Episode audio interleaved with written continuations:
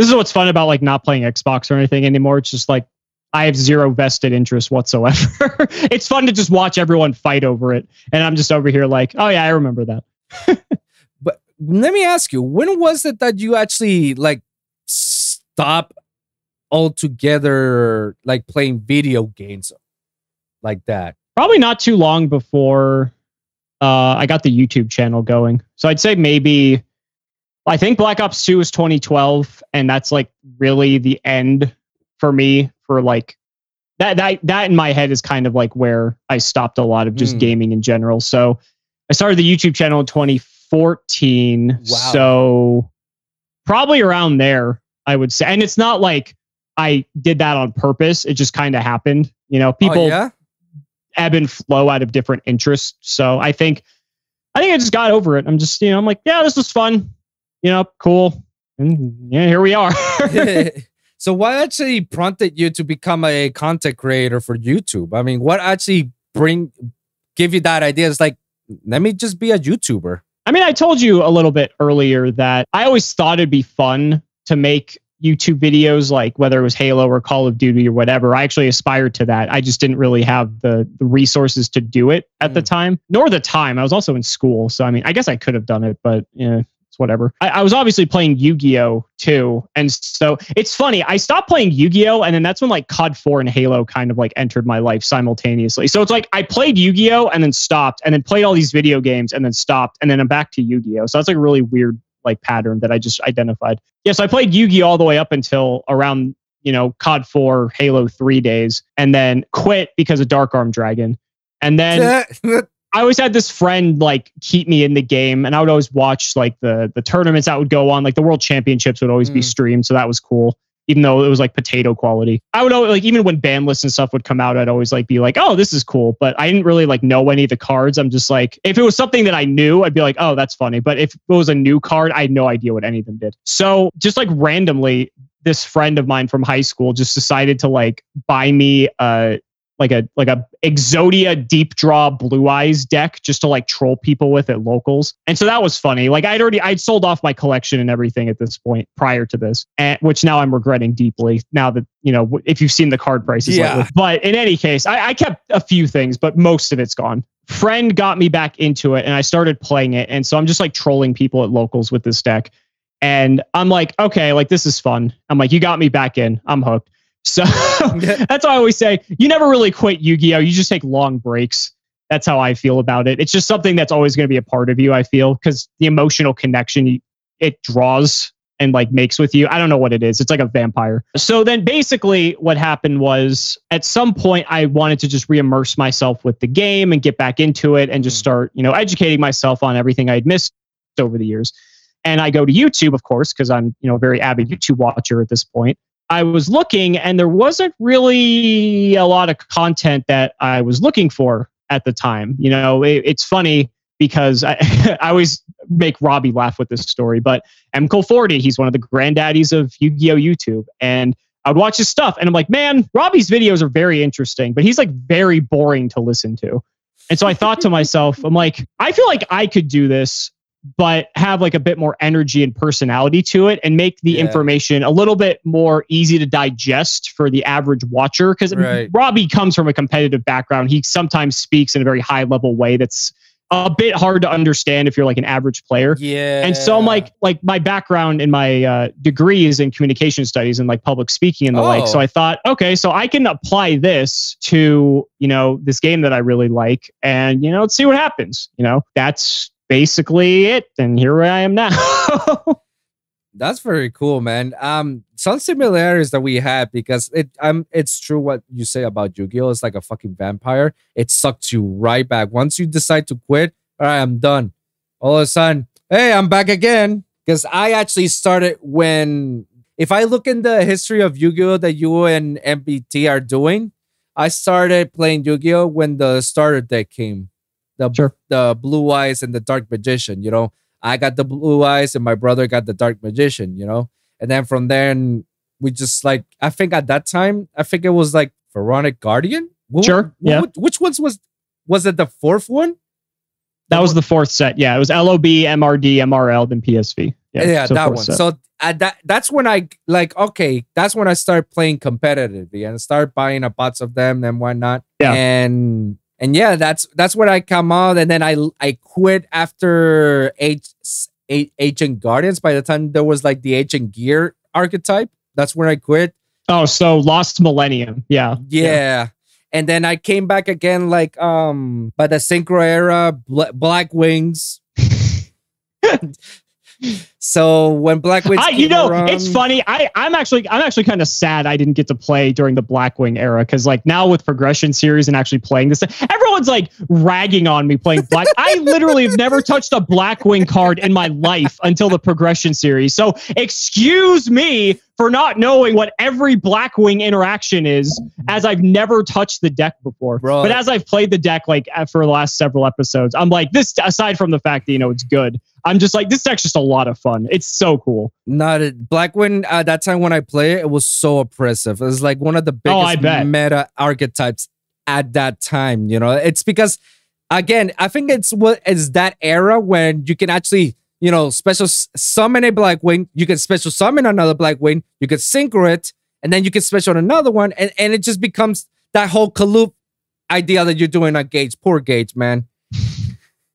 I feel it's also just so affordable too. Like I feel like it's And that was another- get- yeah. right. It was like that was such a budget friendly archetype that you know anyone who wanted to try to get good at the game, you could realistically probably buy. I don't know the prices of the cards back then, but they're commons and rares for the most part. So aside Yeah. from like Armor Master and Armed Wing, I don't feel like, or I guess like the high level synchros, then Yeah. I don't feel like the deck is that expensive at all. And you could just give it to anyone and they could just actually have a good time with it. I feel. Yeah, that's pretty much what it was. And then I guess that's when I came back when I met you. That's when I actually came back again because after oh, that, Oh, okay. I forgot what Xyz was. I never touched Xyz's. I never touched Pendulum. I never touched Links. Never touching pendulums is a good thing. Don't worry.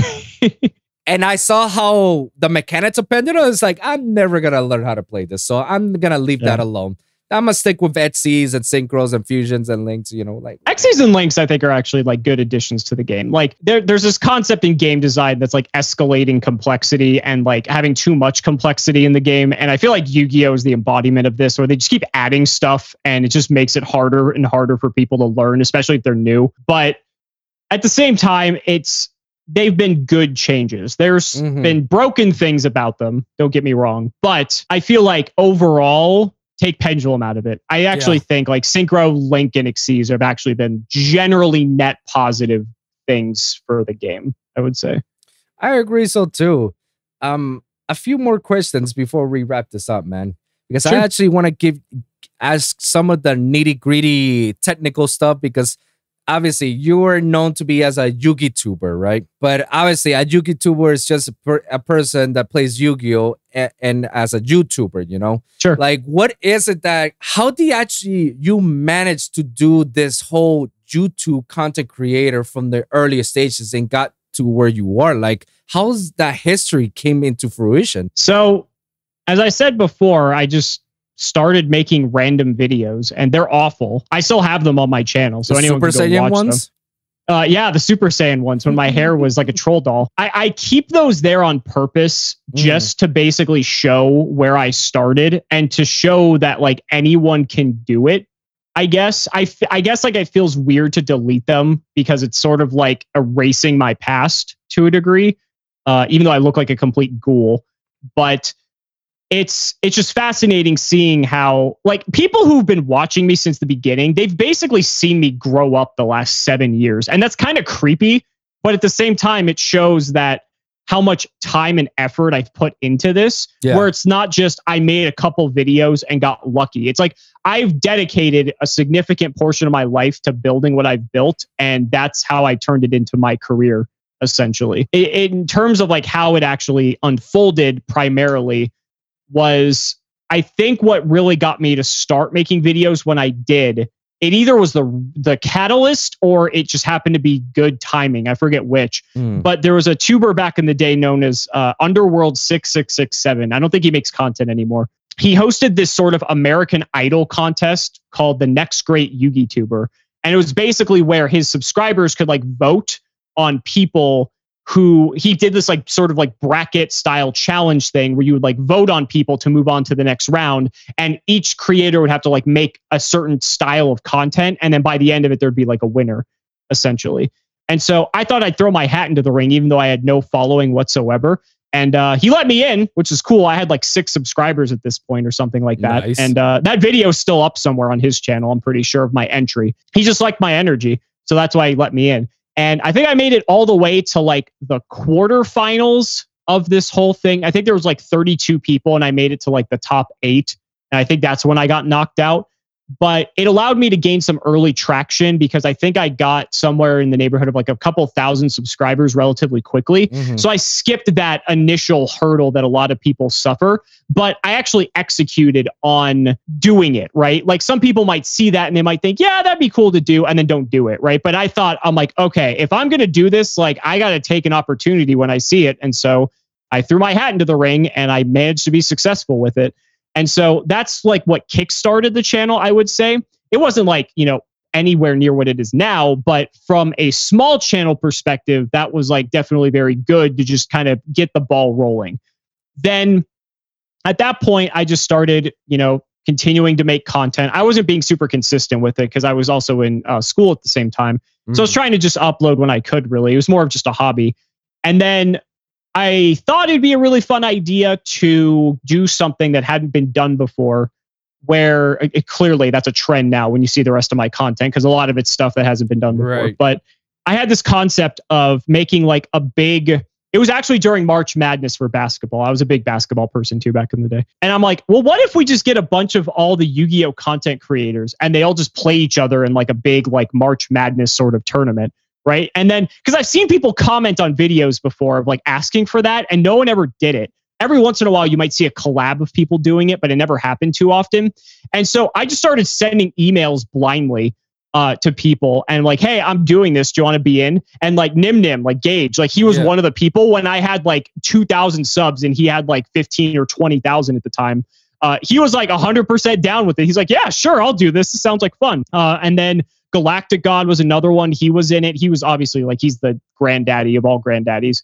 Uh, he was all for it. He actually helped make thumbnails for it, which was cool because I just like didn't know how to make thumbnails at the time. Uh, so I had him to help me. Uh, I got a couple other big people. It was a lot of small tubers who don't even make content anymore. But at that point, I was just I was being very aspirational and just trying to make it work, and I did, and it came together, and it was cool because it worked for two reasons. One, it was interesting and people hadn't really seen it before. And two, it was good because like the metadata of having all the different uh, content creators having their names in the titles of my videos, I was popping up alongside like their names. So people were able to discover me even though I wasn't um, actually like they weren't searching me directly. I was just popping up alongside it. So uh, I obviously don't. I knew I know that now, and ret- back then I didn't realize that that's why it was also good. So that actually got me a lot of traction and attention because people thought it was just a really cool idea. I actually commentated all the matches myself, I believe. I don't think I actually had other people. I think I had a couple people help me every once in a while, but I think I just commentated all the matches myself. And that's like kind of what really started to get the snowball going. I got like a decent amount of subscribers from that. And then it became like an annual tradition where I always continued to do it. Right. I, I really just decided to just I'm like thinking I'm like wow I'm actually seeing like a bit of traction here. This is really cool. So then I decided to take it more seriously rather than it just being a hobby. And while I gradu after I graduated college and I got my first like job my actual job I was doing YouTube and working my job at the same time so Hmm. I worked like a swing shift from like 12 to 9 in an office so I would wake up, make videos, edit videos, upload videos, and then eat lunch and then go to work and then come home at like 10 o'clock and then just crash because I was exhausted. And basically, I just did that every day, essentially. I think I was only uploading three days a week back then because I think I would like film one day and then edit the next and basically keep that rhythm so that way I didn't get burnt out. But I did that for a long time. I was uploading like three videos a week for like a probably a year, I would say. And then uh, eventually I quit my other job and decided to pursue this full time. It was a calculated risk. And I'm like, all right, let's see what we can do. And here we are. that's, that's That's basically the story. Yeah, man, that's actually pretty good. That, and let me circle back to the part when you were started like doing that commentary. Did that commentary aspect led you to these commentary on PBG tournaments and whatnot? Yeah, kind of. I always enjoy talking about Yu Gi Oh! Obviously, since that's all I do for my job, basically. Yeah. I really enjoy just. I've always enjoyed being a commentator where you're just like sitting back, but you're also analyzing at the same Mhm. time. You know, with basketball, same thing. I, I always thought it would be fun to do that. And so that's kind of why I've just always done like commentary roles for things. And Right. that's kind of just ended up turning into the PPG thing by extension. So, yeah, it was fun. You know, I got to go all around the country, meet a bunch of really cool people, Right. and uh, got to watch some absolutely ridiculous Yu Gi Oh! unfold. so it was, you know, it was worth it. You know. So let me ask you this: Where did the whole creative process got you to where you are right now? Because let me tell you, you have an amazing ideas with when it comes to content, and you throw it out there, and it uh, apparently it sticks because some of the stuff that you've done up to now in your YouTube channel, you basically grandfather a a service content in which other YouTubers started to like, let me try this as well. Let me try this. Let me try this. Yeah. Like IA, for example, the whole um the whole ban list roulette thing, that was actually pretty dope. Like it's very creative. yeah. The history of Yu-Gi-Oh! the progression series, like there's so many things that I have noticed that from your channel, that other channels, I feel like they did like a kind of a copy idea and let me paste it and change the words a little bit and then it's that, you know? Not to Yeah. not, not trying to throw shade on other YouTubers, but I feel like you're definitely one of the first that have come up with these sort of crazy ideas that some other that some of these other YouTubers is like, let me take some of that. So what actually went through to all this type of stuff? Like what actually got you to like, let's just do this, let's just do that, let's see how, how it works and all that. I think it's a combination of things. First off, I really just loved game shows when I Mhm. was little. I always loved the theatrics of them. And so that's kind of the ideation process for where Banlist Roulette came from, where I thought, you know, it'd be really funny. We also always joke that Konami like has no idea what they're doing with the ban list, which let's be honest, that's yeah, spoiler, right? uh, so I thought it'd be funny to kind of just play on that and just take like a really hyperbolic, satirical approach to it. Initially, uh, it was actually supposed to be a dartboard, not a wheel, but I didn't want to like fuck up my wall. so that's why I'm like, okay, maybe I shouldn't do a dartboard because like I didn't want to use like plastic darts. That's lame. Yeah. I wanted like the metal ones that are like dangerous. And but I didn't want a bunch of holes in my wall. So I was like, okay, well, what's like the next best? Because I was gonna have like different cards on the dartboard and Yeah. just try to hit them with the darts, and I thought that'd be fun. Uh, so I'm like, uh, I can't do that. So I'm like, okay, a wheel, a wheel is fun. A wheel is very entertaining because people love wheels. It's random. It's like you know, it makes you want to like keep watching because you don't know what's gonna happen. Uh, I also live in Las Vegas, so like you know, gambling roulette is like it's just like- Hey. Living i don't like gamble but just living in las vegas you just kind of like see these things all the time. So maybe it was just salient at the time when i came up with it. And so i just thought all right screw it. So i went on amazon and found some wheel uh, to buy and uh, it, it, it got here and i'm like this is the best idea i've ever had. This is so stupid. So and then i did it and people loved it you know just because it, it's funny. It's like making fun of something that we all know and uh, i think people just like can appreciate it and it- it's just like fun. It's not like serious but the other arm of this is that when I have some of these ideas, I just try them. You know, I don't have any expectation that they're going to do well. I just Mm. do my best with it, and then if it takes off, then cool. I just make more of it. But if not, there's been plenty of stuff I've tried that probably hasn't worked. If you look back through the library of videos I've Mm. done, but it's fine because had I never tried it, we'd never know if it would have been successful or not. Right? I didn't expect the Yu-Gi-Oh progression series was going to be this popular. I thought it was a cool idea, and then it just like blew up, and everyone's like, "Oh, this is like the coolest thing ever." Uh, but like that, I, I put a decent amount of thought into these ideas. I actually have like a notepad where I kind of just like write stuff down, and Mhm. it may not be like fully fledged yet, but I just have it on the side, and then like maybe it's like missing something, and then like all of a sudden I'll be working, and I'm like, "Wait a minute," and then I go to the notepad and I like kind of put it all together. I, that's kind of how the progression series came to be. Uh, History of Yu-Gi-Oh! kind of the same way. I just really, I, I felt like there wasn't really like a good historical delivery mechanism for like teaching people about like older Yu-Gi-Oh formats or cards for that matter. And I thought there'd be like a fun way that we could do that. You can read articles online, but that's like, or maybe find deck lists on Pojo. Like that's about it, really. And like that's okay. But I thought there's something that we could do there. And I think it's cool because newer players who never played back then actually got to see how the game used to be. And older players who used to play back then are like, oh man, this is a nostalgia trip. So it kind of like hits on Yeah. all angles. Yep. And uh yeah, so it's like it, it's it's a combination of just coming up with just like stupid ideas all the time and just even if I don't execute on them right away, I just write them down and then executing on them when I feel that they're ready and I like have it all kind of like prepared to like be some sort of cohesive idea. And then just like having fun with it. Like, I mean, those series are all just like really fun and stupid, to be honest. Like, yeah, obviously they're like insightful and everything, but like we're just like you see you see us playing in the We're, we're just like laughing our asses off the whole time because of how stupid. Just speaking of which, wait till you see the next episode of one of them coming up because oh my god, Yeah, it's it's a banger. That's for sure. But it's just trying. I think so many Right. people are just afraid to just like see what happens. You like you Mhm. don't know.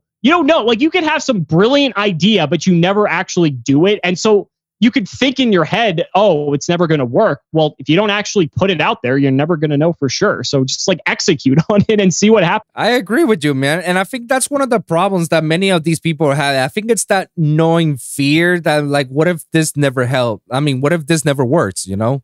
I think that's why many of these people, like, are lacking a little bit or are getting hold back and of, sort of. And when somebody, I tell you, it's a domino effect. When someone figures out something, everybody wants to do that. Because I, like I told you, as soon as you did progression series, as soon as you did a history of Yu-Gi-Oh, other people wanted to do the same. Like I'm not trying to bash on Team Sam. Sam is actually pretty funny. I I find him hilarious.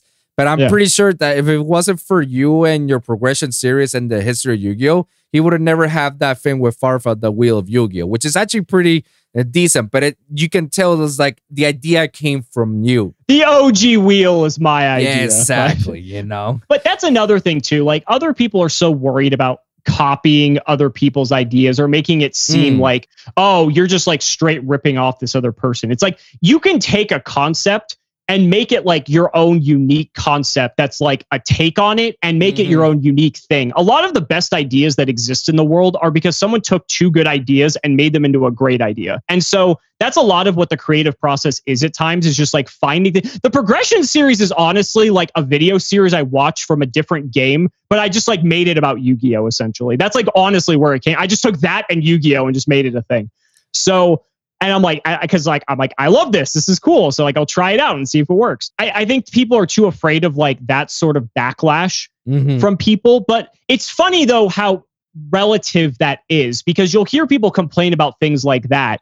But then take, for instance, like a ban list reaction, right? There are 500 ban list reactions every time we get a new ban list. Mhm. You don't see people complaining like, "Oh, Cimo did a ban list. Why are you doing a ban? Oh, Team Sam did a ban." Like, you don't see people complain then, and we're literally all making the exact same video. Yeah. But if you steal like other, I guess arguably you could say no one owns a ban list reaction, but the ban list reaction came from somewhere. I don't know where, but someone started it. So cl- you could make the argument that we're all stealing from that first person who did it. But then, like, I made the ban list song, which I keep forgetting to put in those videos because I can't find the file. Uh, you know, it's like you can do your own things to make it unique and add your own flair.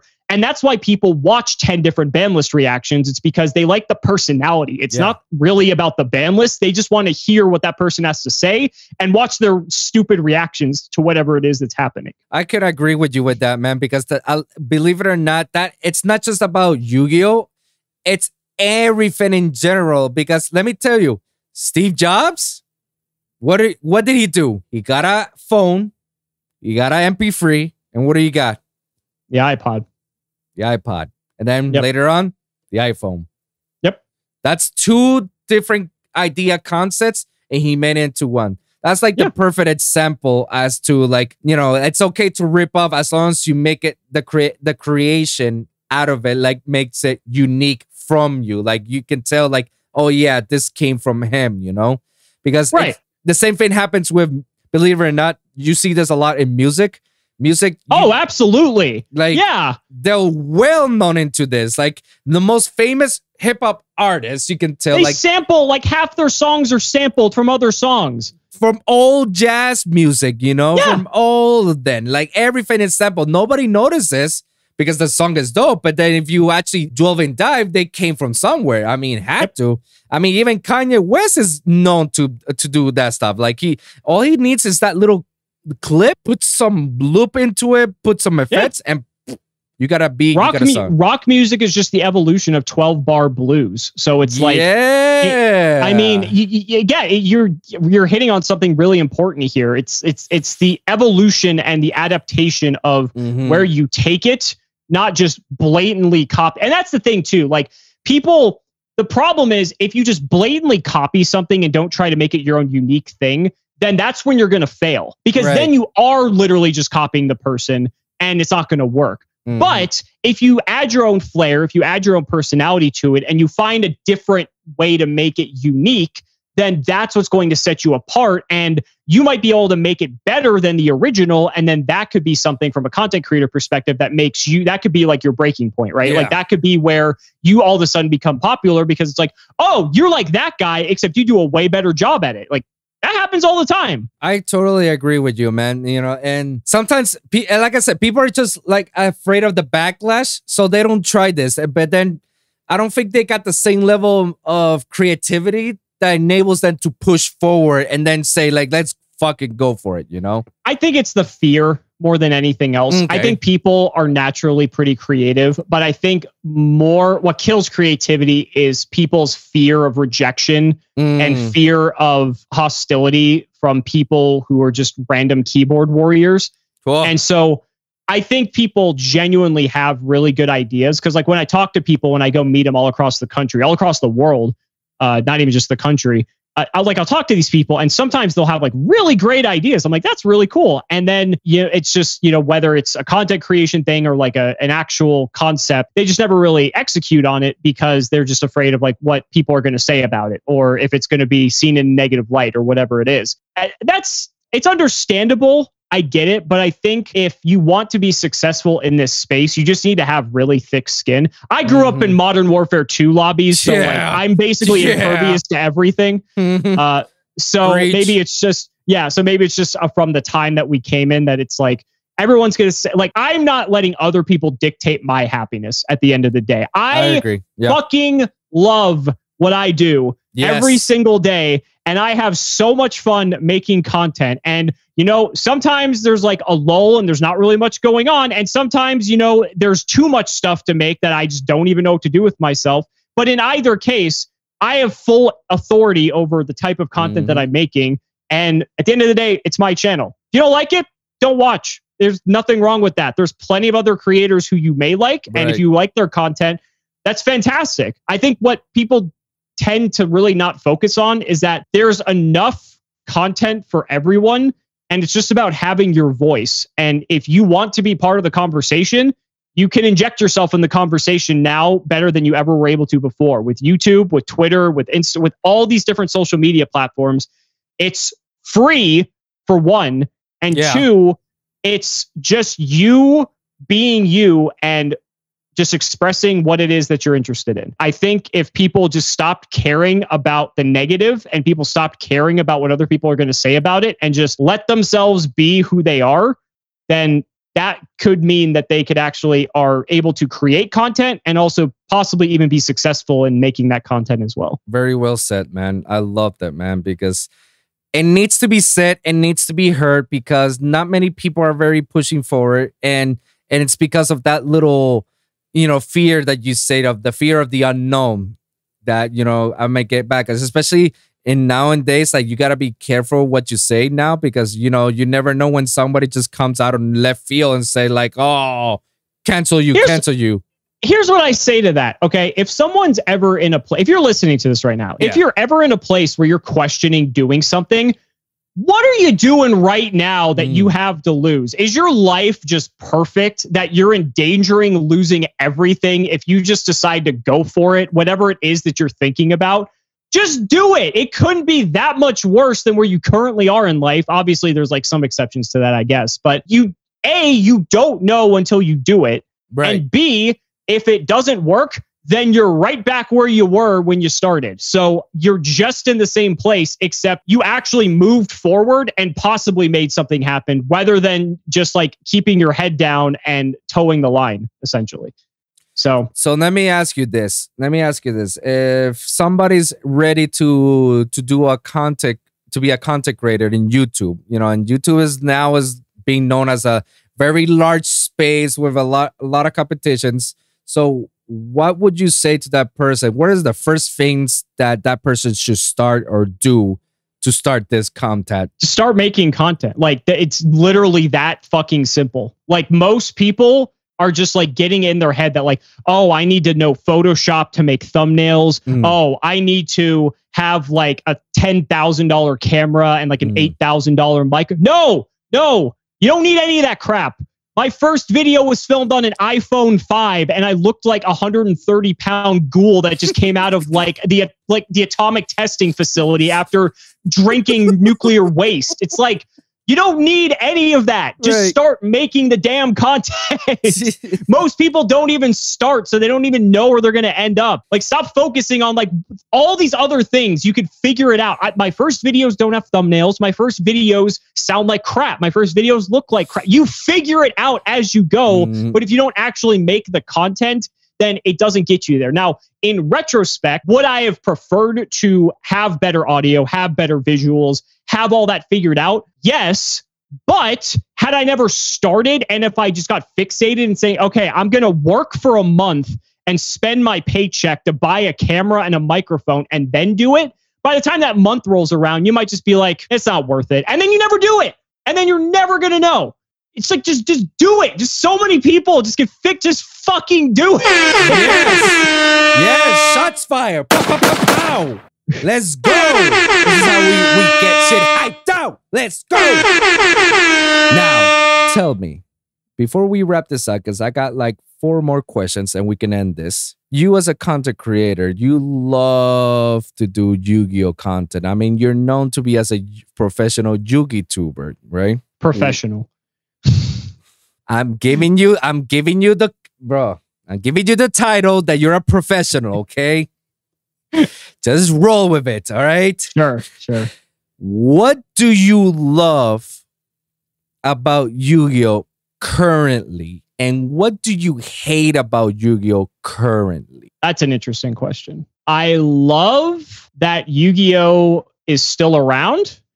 Because with honestly, with COVID, man, I don't know. I was getting concerned. I'm like, bro, like no tournaments. Uh, Wow. You know, like Talk to me. I was I was getting kind of nervous for a moment, and I don't have faith in Konami to really like you know be uh, steering the ship in the right direction. I still don't have faith in them, but they Nobody somehow does. managed to make remote duels work. Somehow. It somehow it's not the same, and it has its flaws, but at least it's something, so it's fine. Mhm. I love how Yu-Gi-Oh is still able to make me smile. Like they just announced recently that sushi archetype, and I haven't gotten more excited about a Yu-Gi-Oh archetype than in like the last like four years than when I saw the sushi arc. Because it's like it's so funny. It's only okay.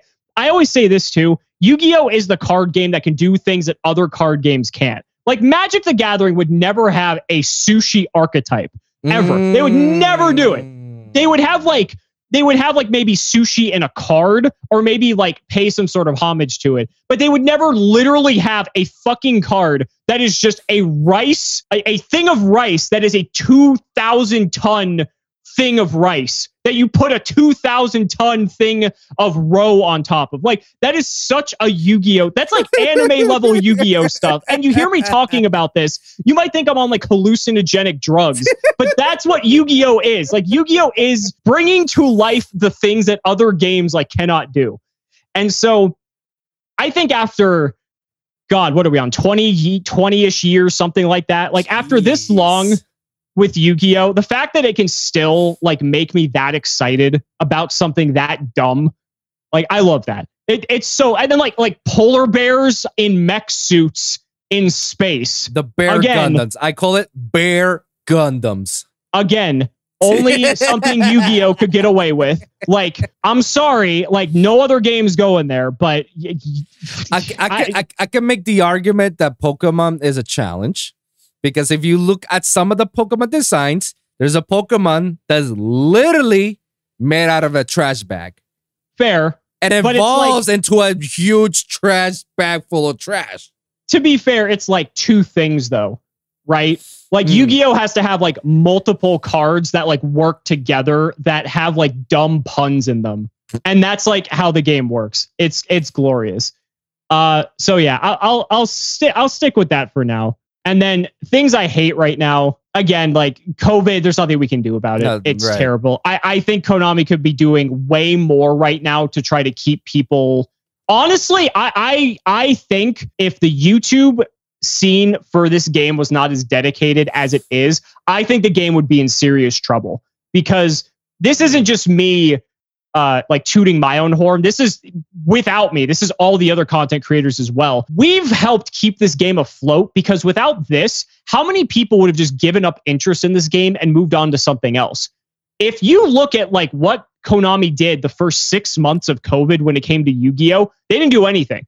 Nothing happened. So No. for all, if it weren't for like YouTubers or anyone who does like Yu-Gi-Oh related content on the internet specifically, Yu-Gi-Oh would just like cease to be relevant anywhere because no one would be talking about it. Everyone would have just moved on to video games. We don't have a dedicated online platform, so you can't even play the game. You can't meet, you couldn't meet up with friends. I mean, you could, but you just have to do it like secretly, right? Right. So I attribute a large majority of like YouTube or YouTube Yu-Gi-Oh staying afloat right now Right. simply due to the fact that like people like all the other content creators have helped keep people interested in it because otherwise there's so much other minutia and noise surrounding the social media sphere that most people don't just have Yu-Gi-Oh as an interest, right? They might like Xbox, they might like PS5, whatever. They they if Yu-Gi-Oh like just pretty much would have been how it was post COVID, like when it first happened. Most people would have just been like, all right, well, what can I do now? I can go play video games. Like, what digital activities can I do? Or like, what things like that, you know? So it's, it, I, I just think they could have done so much more to like keep people interested in the game. I think they should have had remote duels running up like the first month of COVID. I don't know Mm. why it took them seven months or however long it took. It- it's just, and again, like they're Japanese companies, slow to action. I get that, but I, I just think there, there's so many things they could be doing to help improve the betterment of their game overall, and they're just so stuck in the past, and they're so Yep. stuck in the ways of the of what they think is correct Mm. that I think it's just really holding them back from having this game be even better than it is. And it's unfortunate because there's nothing we can do about it unless people from the community start getting jobs at Konami and start like basically changing it from the inside. And even then, it's probably going to get shut down from the top anyway. So it, it is what it is. You know, it's something I've just come to accept with the game. And it's, you know, you that's why I started making progression series in history because it's like I just don't care. I'm like I- it's like they're not going to change, so I'm just going to make content that just makes people feel joy. Honestly, that's partially why progression series in history came to be. Right? I felt we were in a place that everyone was kind of just depressed, and I wanted people to kind of go back to a place where they could remember like those really happy moments with the game, especially if they played back in the day, or alternatively, if you didn't play back then, it gave you something to look forward to every week. So that way it kind of got you out of the slump. Right. And I get messages all the time, and I mean all the time, of people saying, I can't thank you enough for not even just those series, but other content as well. But those ones specifically, I get the most messages where they're like, I was like going through like severe depression, or I had like this and that mm. going on. And like this was like the only like shining beacon of light in my life. And so, like, I just want to thank you. And it's like, I get those messages all the time for that. And it's just like super heartwarming. And that's like what keeps me going, right? Like, that's like the fuel for me is that as dumb as it sounds, me just having fun playing Yu Gi Oh! with other people just actually has an impact in people's lives, even though it seems so insignificant in the grand scheme of things. It actually is mattering. And so, I don't know. Maybe there's some sort of like twisted sense of like moral justice i feel to like make the content to a degree because it actually is like doing something on it's bigger than me you know, Right. not to sound cliche, but that's that's kind of how it is. No, and I do appreciate that, man. That that actually felt very reassuring because you know that's that's ag- again, this is a company that I've seen so many fucked up shit before in the past. Like it doesn't surprise me when it does it uh, here in Yu-Gi-Oh. I I guess many people are like so shocked and surprised when they do this sort of stuff, and they're like you say stuck in the past. But it's not surprising for me because I'm I've been a Metal Gear Solid fan for many many years. Yeah, you, you know how it feels. I know how it feels, and they did my man Kojima dirty, like big time, man. Konami, man, like I don't know, like at this point, I'm still shocked that Konami doesn't have a fucking online simulator game like Hearthstone. Like that's still that's still stupidly shocked for me because do you have any idea how much money, how much they could have capitalized that during this COVID time? Like the COVID time was the perfect time to actually have an official Yu-Gi-Oh simulator that if you want to play real tournaments with all your real cards and whatnot, you go through that simulation again. I don't know the kins, I'm just throwing out there, but that would be like the thing that gets people like, oh shit, I can't go to the locals, I can't go to regions. Oh shit, there's this simulator, let's go. But that was the perfect time, and that's where you know people like the luxury, the L- LCS is that how they they say it, and others they capitalize that moment, and you know look how much money they're making. PPG started to do that too, you know, like and, everybody. and again, like kudos off to to luxury in them too, because Yeah. they basically have the they they are the YCSs during this time. Like yeah, if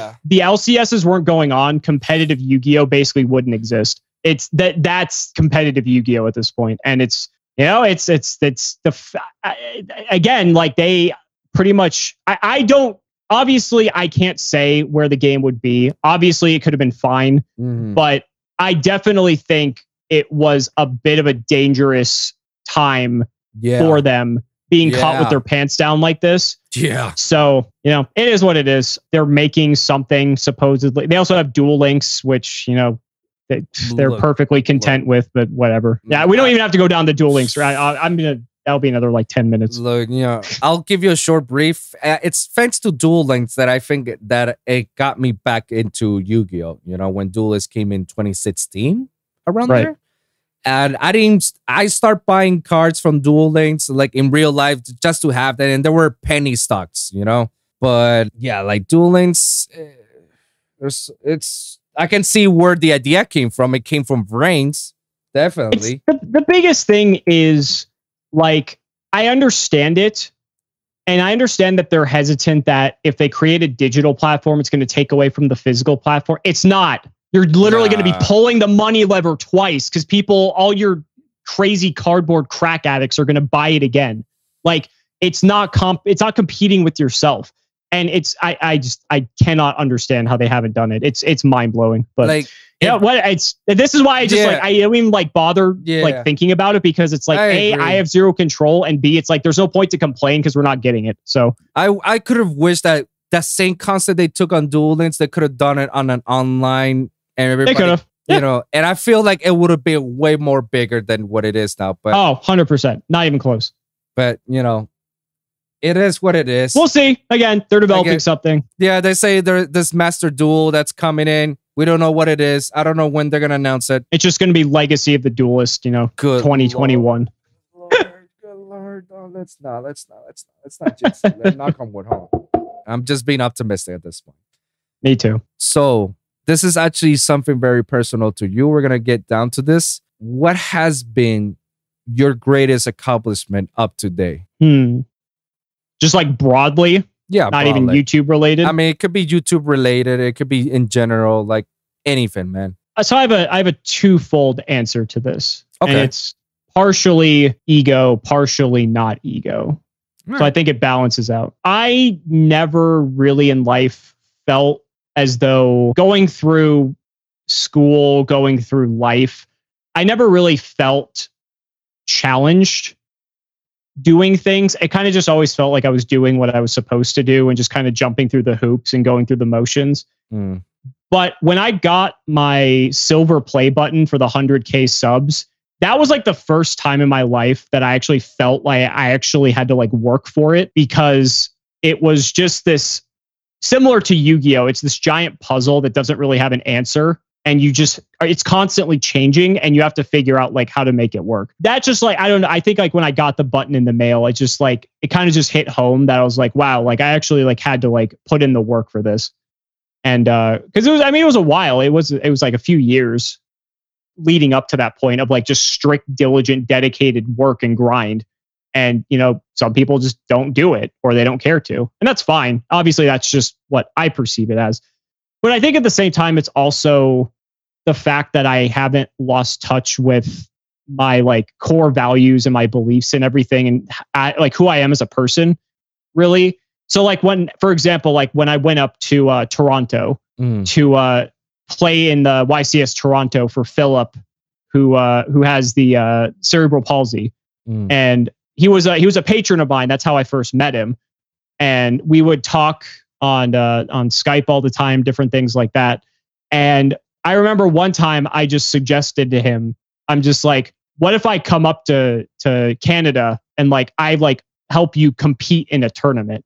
Because the only way for him to be able to play in a tournament is if someone actually helps him. And, and that's just like so impossible on top of it. And like trying to do it at a local card store because he has this gigantic wheelchair. It's just like you Yeah. can't, it's like so impractical. Right. Um, but like a YCS is like a convention center, so there's a lot more room. And so I remember like I I just said like I want to do this for you, and like I, like it, I'm just like out of my own pocket, like just everything like that. Uh, I made it a trip with my girlfriend too, just because like she was. We just wanted to go to Canada at the same time, and so since we were going to Canada, we went early just to be able to like do some stuff prior to the YCS Right. when the time finally came we were there. Uh, he lived like an hour or two outside of like the actual like toronto like metro area. So like his dad had to actually like drive him in. And it was it, i i did not know if this was even going to fly for the record i i tried messaging konami twice to ask them if this would be okay and they never responded to me probably because they just have all my emails like blacklisted Black. at this point so i i went in i'm like i have no idea how this is going to go but we we went to register uh, we worked on this six cyber dragon deck for him to play which is got his favorite archetype i know you Oh. like it too Yeah. uh, but I, it's, I'm like, if you're gonna play in a tournament, like, don't care about winning, just play a deck you love and just have fun with it, Mhm. right?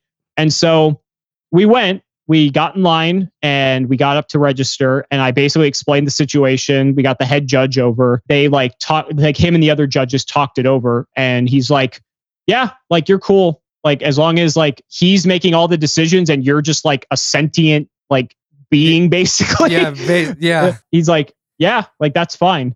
And so I'm like, we did it. I'm like, we fucking did it. Like, holy shit, it's crazy. So then, and then they gave him like an assigned seat and everything too.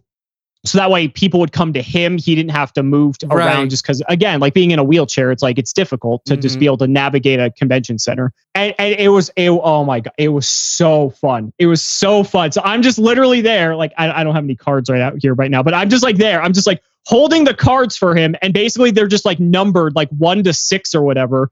However, and he'll just say the number and I'll just like know what to do with it based off the card. Right. Right. Um, so he'll just be like three, and I'll just play three, and then he'll be like, he'll be like, okay, two, four, and then like they're like two back row basically. So I'd set the back row, and oh my god, this was like one of the most fun experiences ever. It was just so great, and I don't think we won a single match. I think we Oh. won a ga- we won games. I don't think we won a match though. Okay. Um, and it was just so much fun doing that. It was a blast. And I would do it again in a heartbeat. It was so That- cool. And when it was all said and done and everything, Mhm. uh, and he had to go. He we didn't stay the whole time. I think we only played for like four rounds, maybe. Not because like he was obviously not going to go anywhere, but just because I think his parents uh like had to take him home by that point. So yeah, so like four four or five rounds. I don't remember. Then we like packed it up and uh said our goodbyes and uh and then he told me like as we were saying our goodbyes that this was like the most fun he's like ever had in his life when i set out to do this i didn't obviously like know this was going to happen but part of what i've part of how i've always felt about doing this is i'm wanting to have people feel those experiences and experience Yu-Gi-Oh in a way that I've always loved the game. Mm. And so if that means even allowing someone who's physically incapable of actually like holding cards, allowing them to compete in a tournament, like that is one of my most prized memories.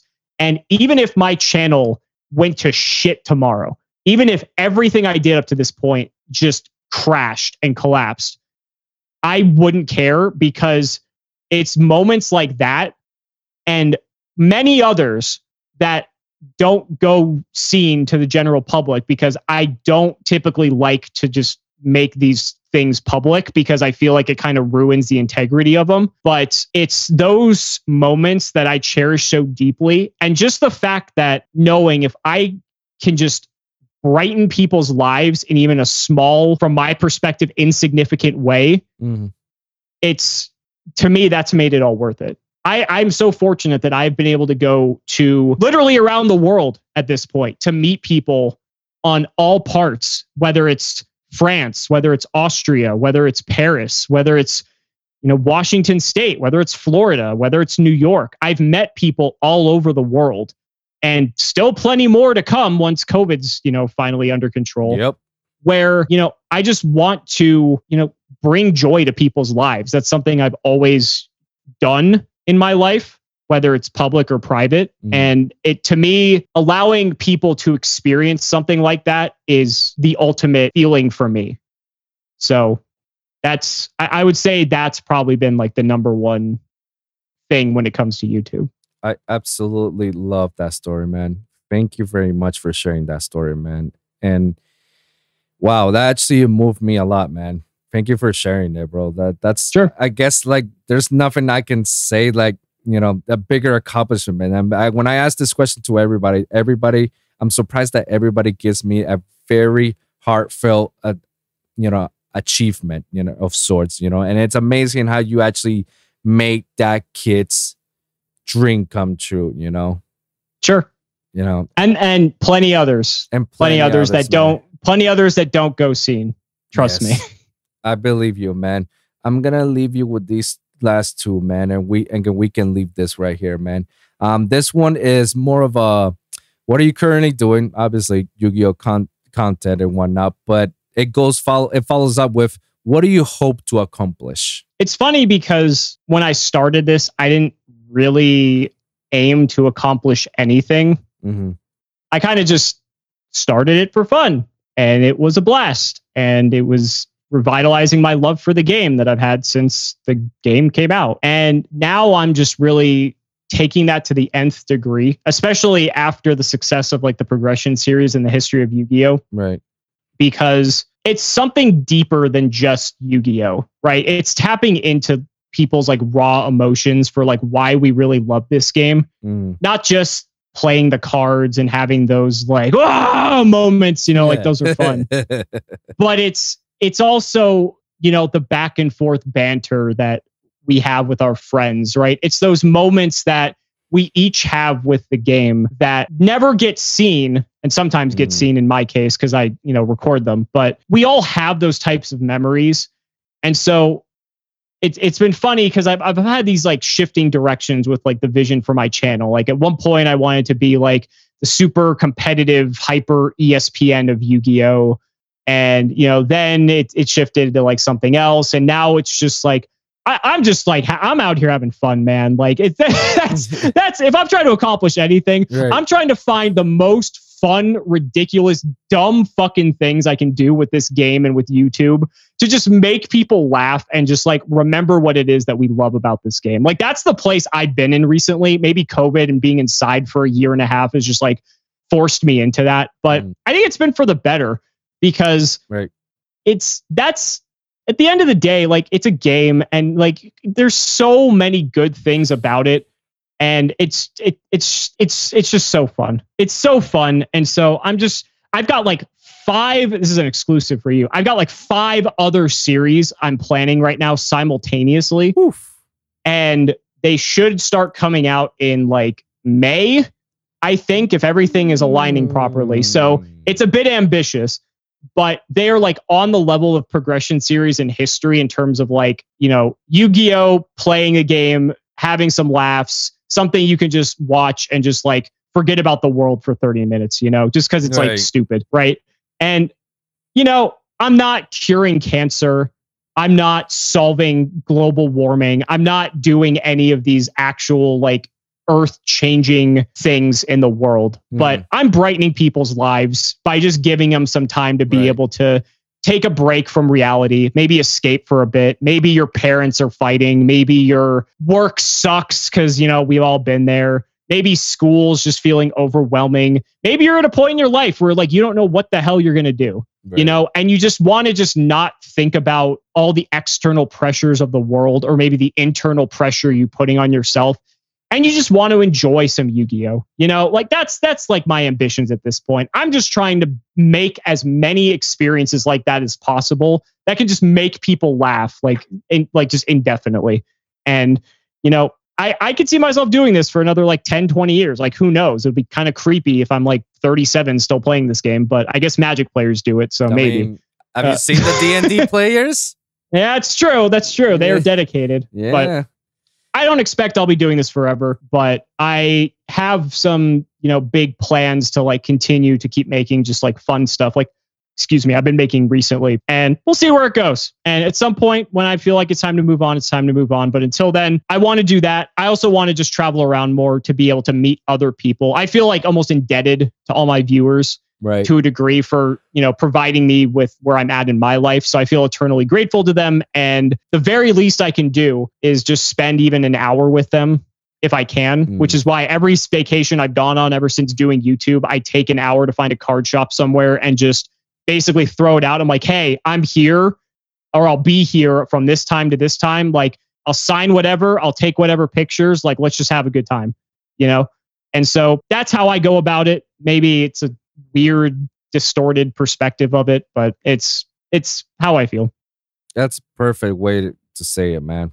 I I couldn't, you know, like agree more with what you said, man. And I'm and I wish you nothing for the best for the future, man.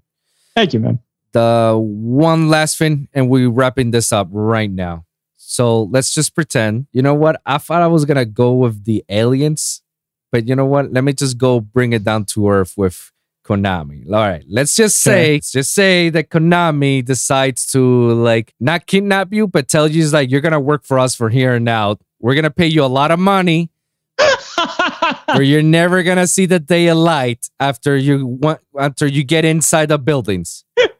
but but they generously tell you here's a piece of paper, write free advice that you will give to somebody. What are those free advice? the advice that i would give to just like any to konami or to anyone No, not not no no no. We're not we're not giving these advice to Konami. No no no. Konami oh okay Konami is giving you a paper. It's like here, here's your here's a paper. Give free advice to somebody who wants to take the mantle or somebody who wants to do oh, something. okay okay okay i was a little bit confused They by the were they were very but- they're being very generous with you, and they say you can you can give some advice to somebody. You know, Right. I think the advice that I would give to someone is to not sell yourself short on what you're fully capable of realizing with your potential. I feel like I've met a lot of people. I've met a lot of people. If you've ever seen me at an event, I will like talk with the fans for like maybe several minutes sometimes before like I move on to the next person, which is sometimes why the lines are so ridiculously long because like I can't shut up.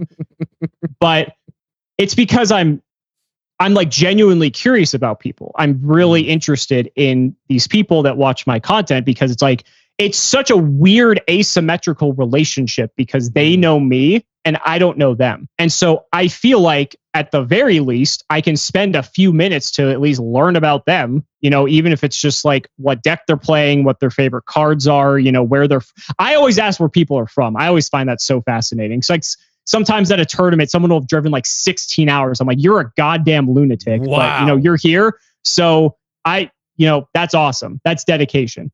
Right.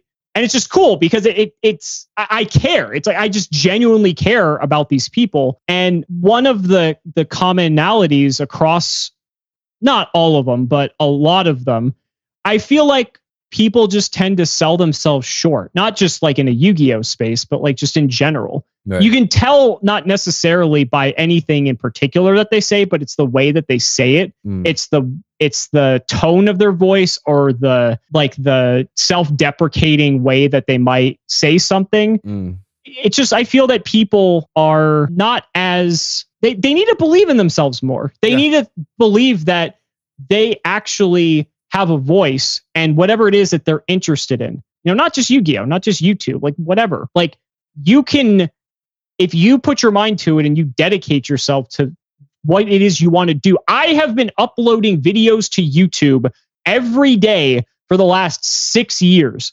essentially. And so when a lot of people say that they want to become YouTubers or they might say like, "Oh, I can't do that." And then they'll start to say like how many videos they've made. It's like there's the problem. You haven't done anything. You need to actually do it. It's not just going to happen overnight. That happens very rarely to people. Everyone, not everyone. Um, what I meant to say was every once in a blue moon, someone will win the lottery, but they actually still had to buy the ticket. So Yeah. clearly there was like some effort that was made there.